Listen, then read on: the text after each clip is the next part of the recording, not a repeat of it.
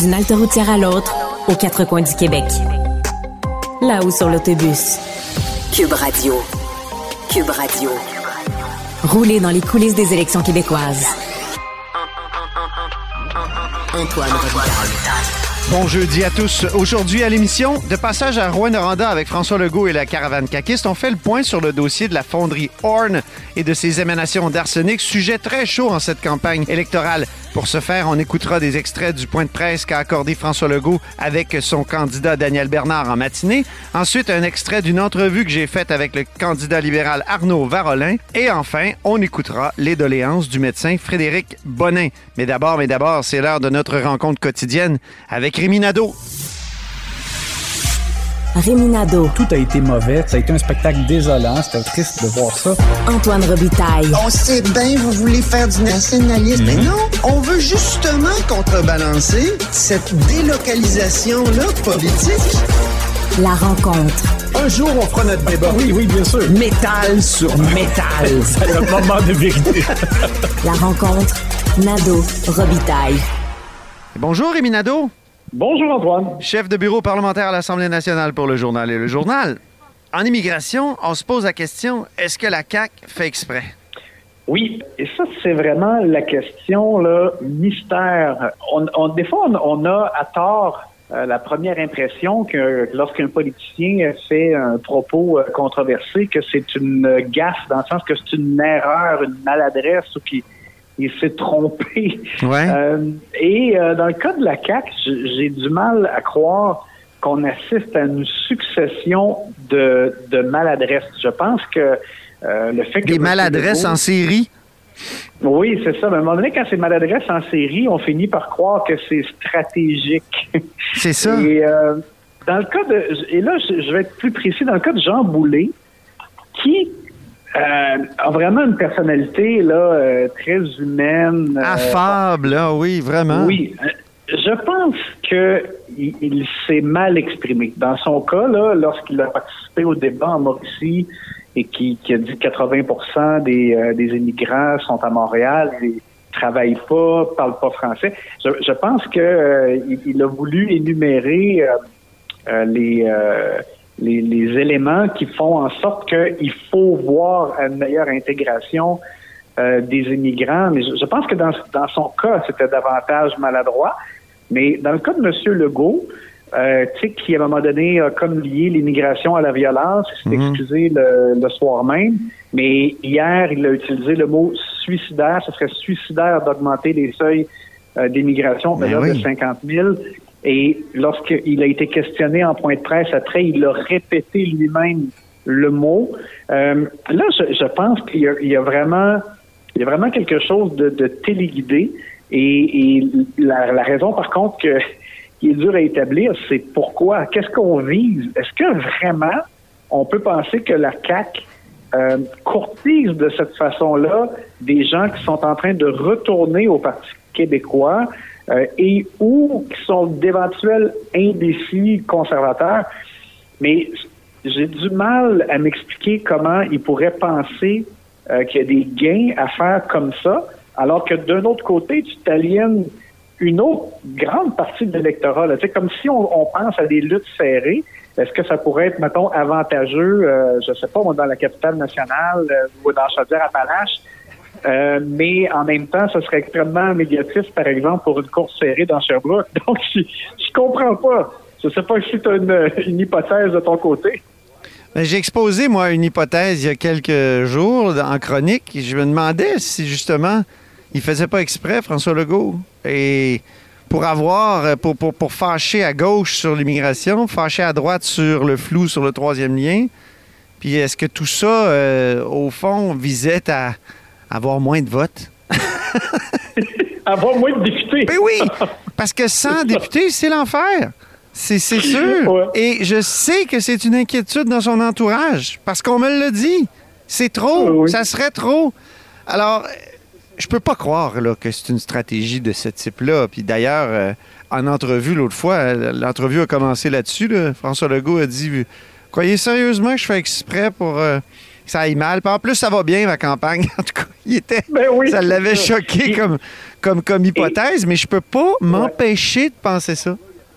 Oui, puis en même temps, moi, je trouve qu'il y aurait quelque chose là-dedans de, de malsain aussi. Là. C'est-à-dire, tu peux pas faire des, tenir des propos qui ont un impact, là, qui vont justement blesser des gens Voilà. euh, par calcul politique. Tu sais, j'ai- j'ai aussi un peu de mal là, à croire que c'est ça.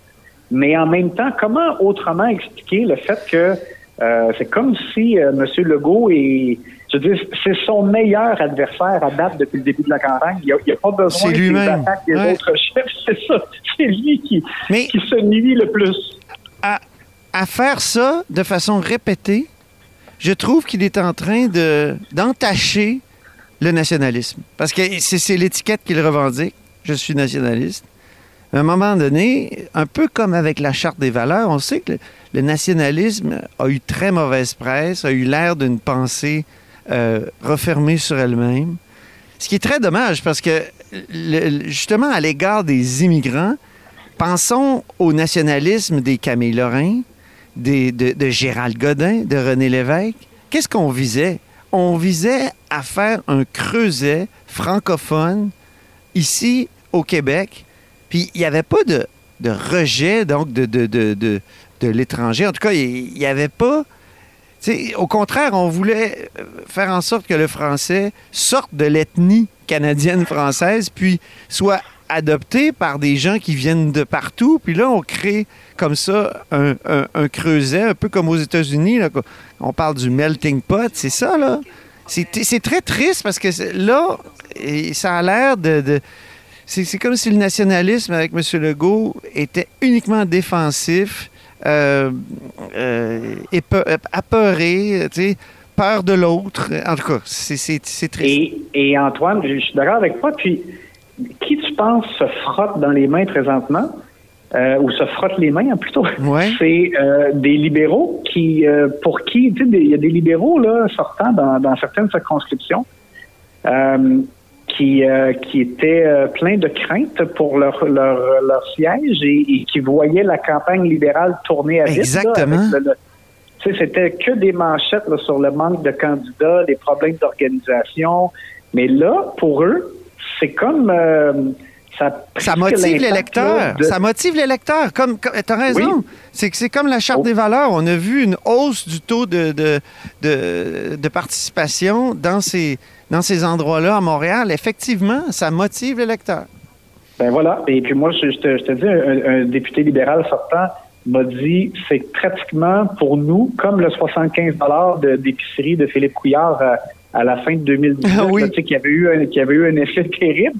Mais là, c'est comme si les propos de Jean Boulet et ceux de, de François Legault, ben c'est comme ça a un effet euh, à l'inverse, très motivant Hmm. pour euh, pour la base libérale.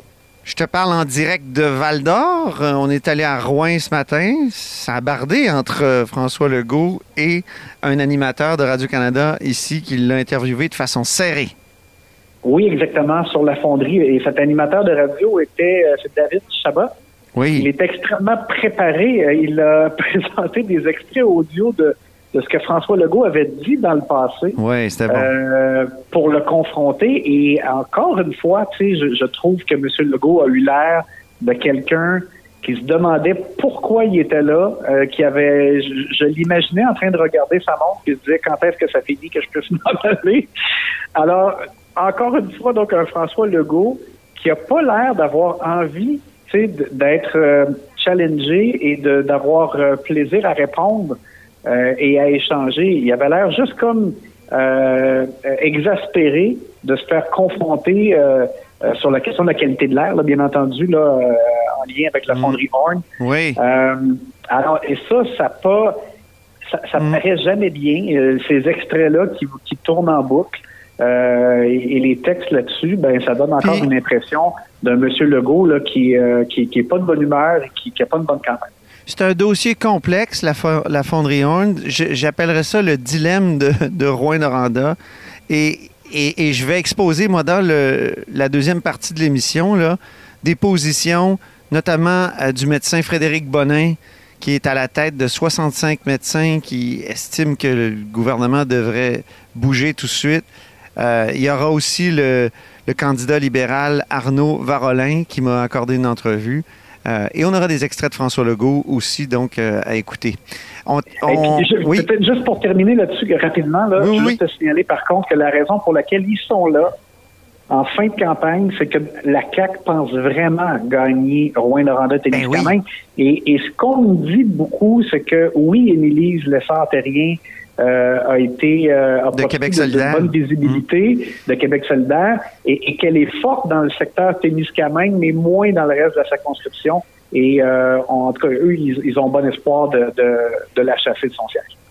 Oui, Exactement. J'ai fait une visite d'usine tout à l'heure. J'ai parlé à la directrice des, des, euh, ressources humaines qui me racontait que c'est extrêmement divisé aussi. Puis c'est ça qui fâche les gens ici, c'est que euh, 3 nanogrammes, hein, c'est ça partout au Québec. Pourquoi ça serait différent ici à Rouen-Noranda, puis que ce serait à la population de juger? c'est ça qu'il dit, François Legault.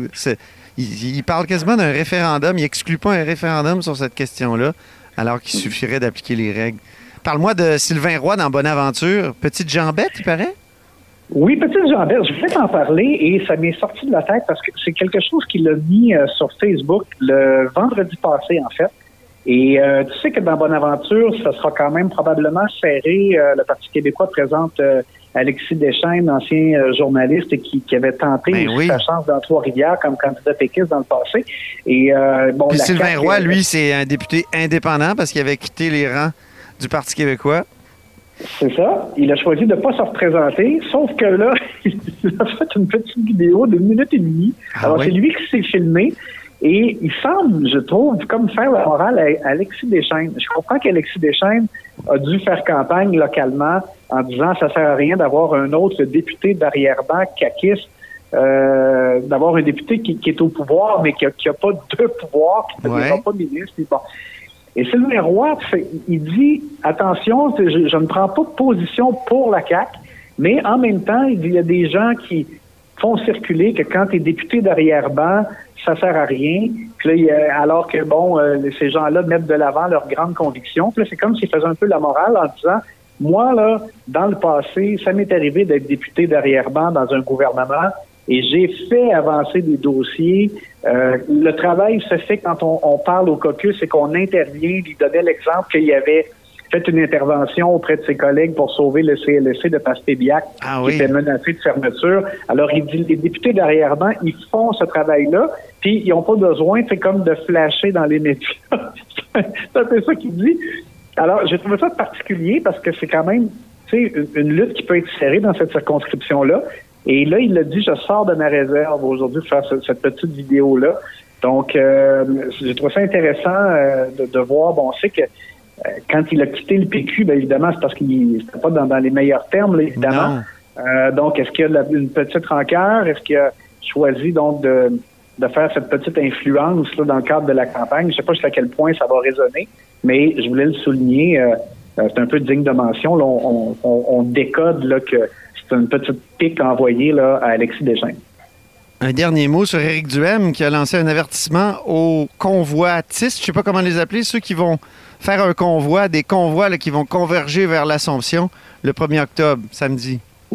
Oui, parce que euh, autant Éric Duhem et le PCQ se défendent d'être à l'origine de ça, puis ils disent nous, on c'est pas nous qui organisons ça, on n'a rien à voir là-dedans. Bon, mais ils sont conscients euh, qu'il y a des, des, supporters de, de, leur parti qui sont là-dedans parce que ça s'appelle dehors la CAQ. Euh, c'est pour plus de liberté. Alors, Éric Duhem est en entrevue à la radio à Québec et puis il a dit euh, il, il a dit, vous avez le droit de manifester, mais faites-le de bonne façon. Euh, il a vraiment lancé un appel à ce qu'il n'y ait pas de débordement. Il a dit si vous manifestez comme des écervelés, ça va se retourner contre la cause. Ouais. Et François Legault pourra même s'en servir pour retourner ça contre le Parti conservateur. Alors, c'est un, appel au calme qui était quand même senti. Là. je trouve que des, des fois, on accuse Éric Duhem, là, avec raison, de, jouer un peu sur les deux tableaux. Mais je dans ce cas-ci, il avait vraiment cherché euh, à, abaisser, je te dirais, euh, la tension possible là, en vue de, cette manifestation-là. Alors, euh, ben, souhaitons que ce soit justement entendu par les oreilles sympathiques au Parti conservateur. Fais-tu une petite tournée euh, éclair à quelque part en fin de semaine? Non, non, non, c'est ça. C'est vraiment les, euh, les derniers préparatifs pour évidemment la soirée électorale et il y a un dernier grand sondage, euh, comme on se le disait un peu plus tôt cette semaine. Wow. Alors on se remet dessus au cours du week-end.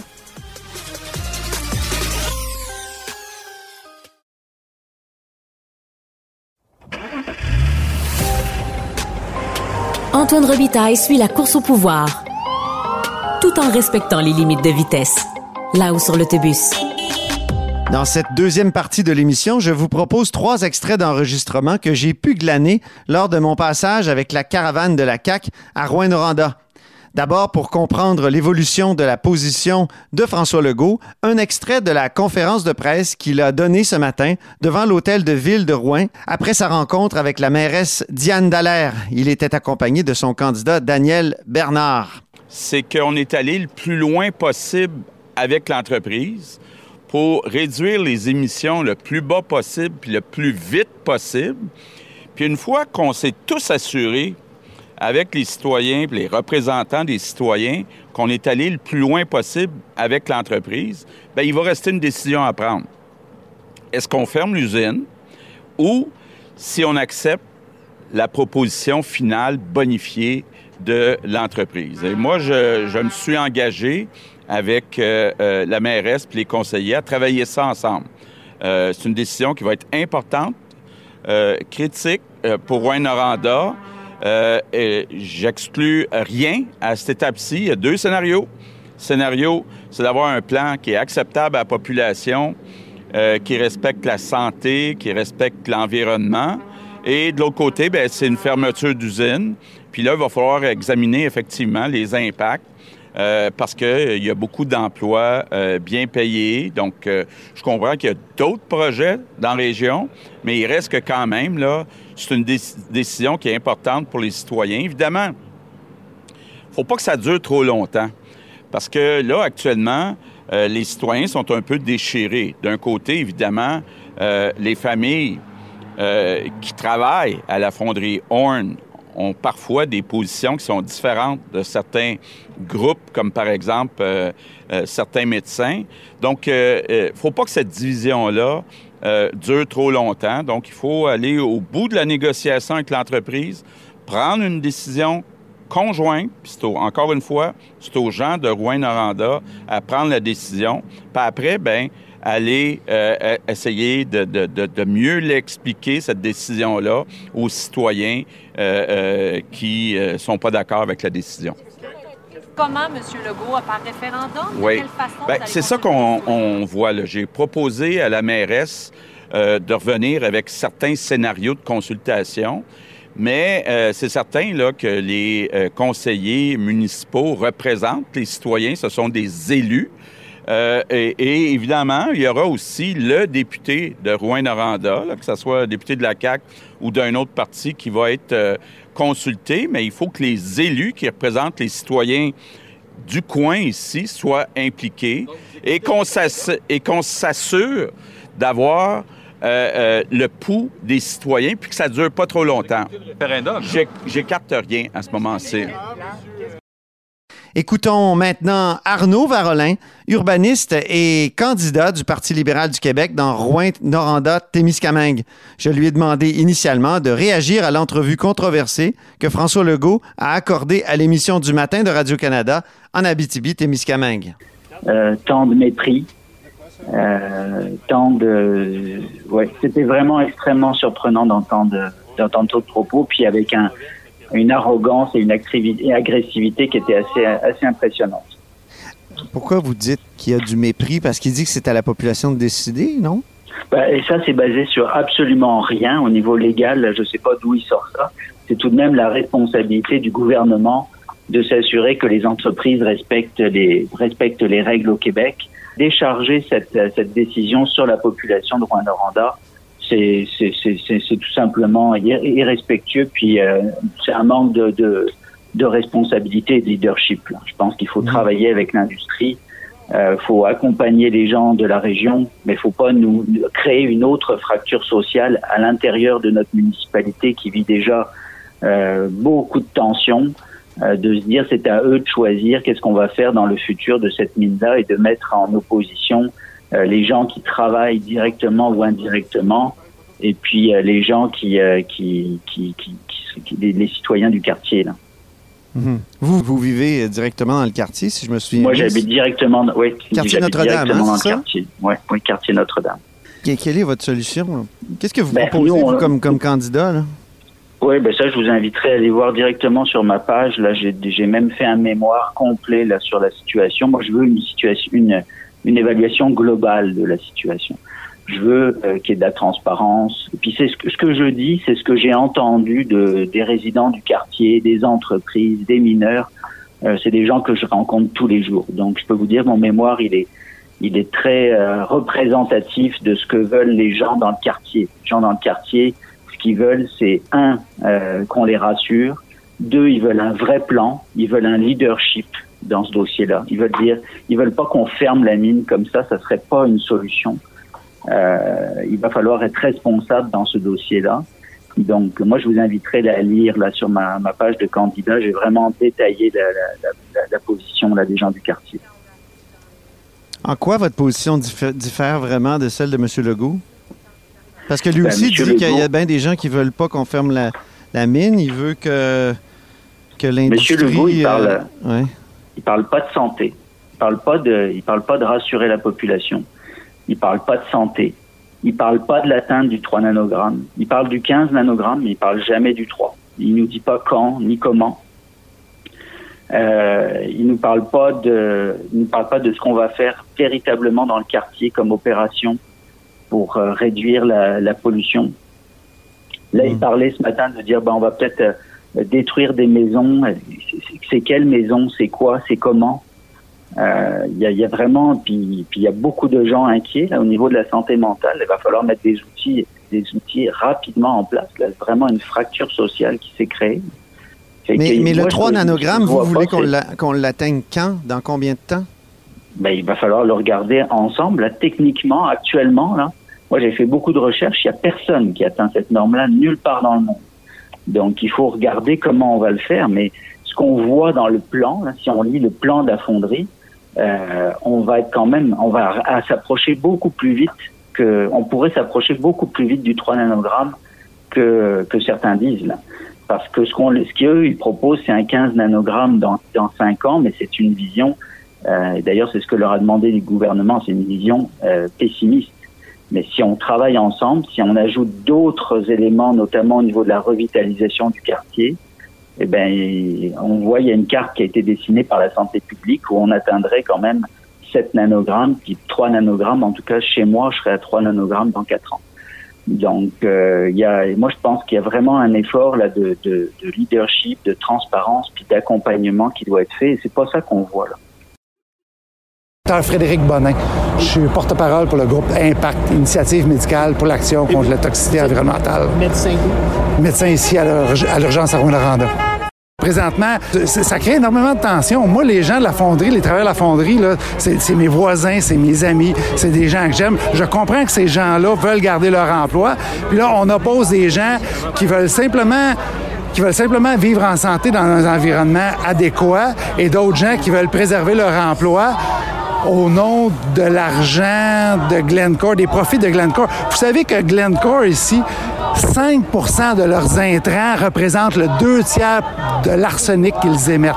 S'ils ne prenaient pas ces intrants-là, ils pourraient diminuer le deux tiers leur production d'arsenic. les intrants? Les intrants, c'est ce qu'ils mettent dans les concentrateurs, là, dans leurs gros... Euh, dans, dans, les gros fourneaux qui chauffent puis qui vont tirer le cuivre et les autres métaux ils reçoivent des, milliers de tonnes à travers le monde qui viennent d'un peu partout. Sur ces intrants-là, environ 5% des intrants représentent les deux tiers de l'arsenic. Donc, ce serait possible technologiquement, selon vous, de réduire considérablement pour se rendre à 3? Bien, ça serait possible technologiquement à, long terme, mais de façon, ça, c'est une décision économique. Eux autres, ces intrants-là sont très payants pour eux autres. Donc, ils tri d'abord. Exactement. S'ils choisissaient mieux leurs intrants, s'ils acceptaient pas des intrants très contaminés, ils pourraient diminuer deux tiers très rapidement. Monsieur Legault a dit tout à l'heure que lui, il accepterait d'habiter ici, à côté de la fonderie, à 15 nanogrammes. Qu'est-ce que vous pensez de ça? Il parle de 15 nanogrammes. 15 nanogrammes, on l'attend dans combien de temps? 5 ans. Vous, vous avez une maison, vous avez une petite famille, vous savez que vos enfants sont à risque.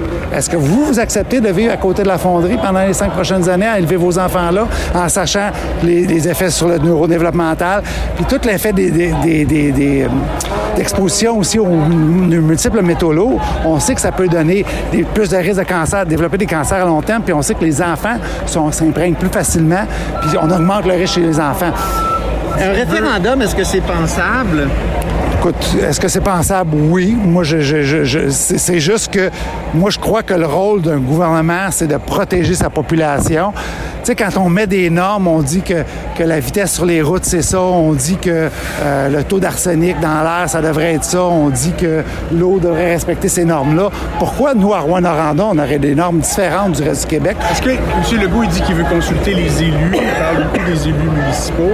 Est-ce que vous pensez que les élus sont, ont suffisamment d'indépendance vis-à-vis des intérêts en jeu, notamment les intérêts financiers, pour se prononcer vraiment de manière éclairée sur le plan de Glencore?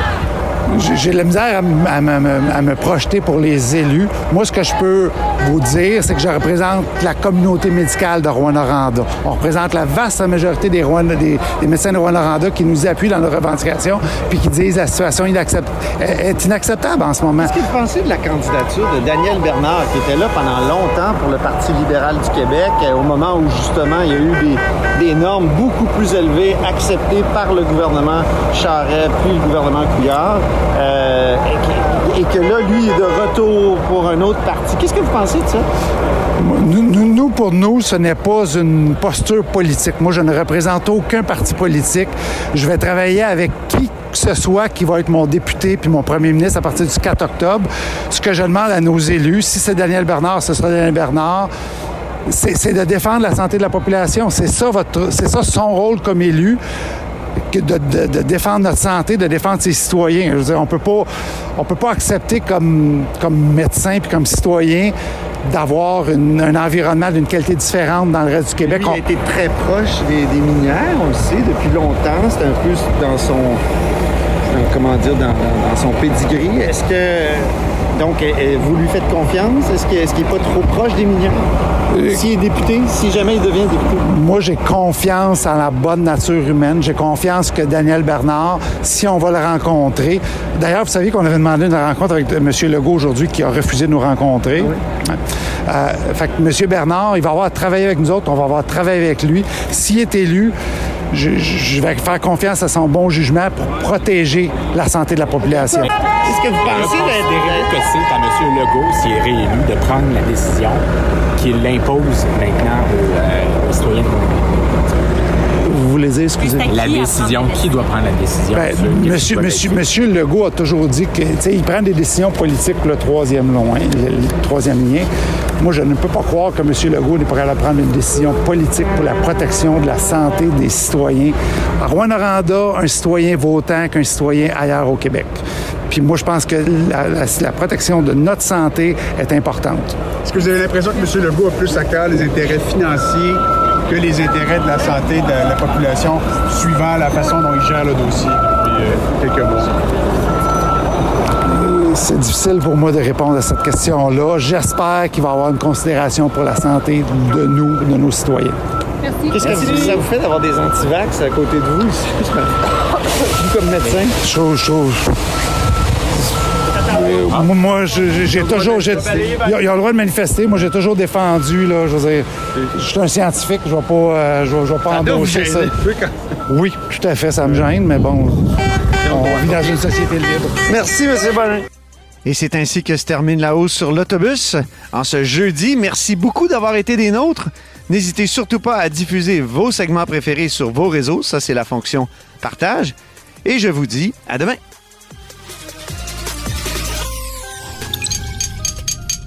Cube Radio.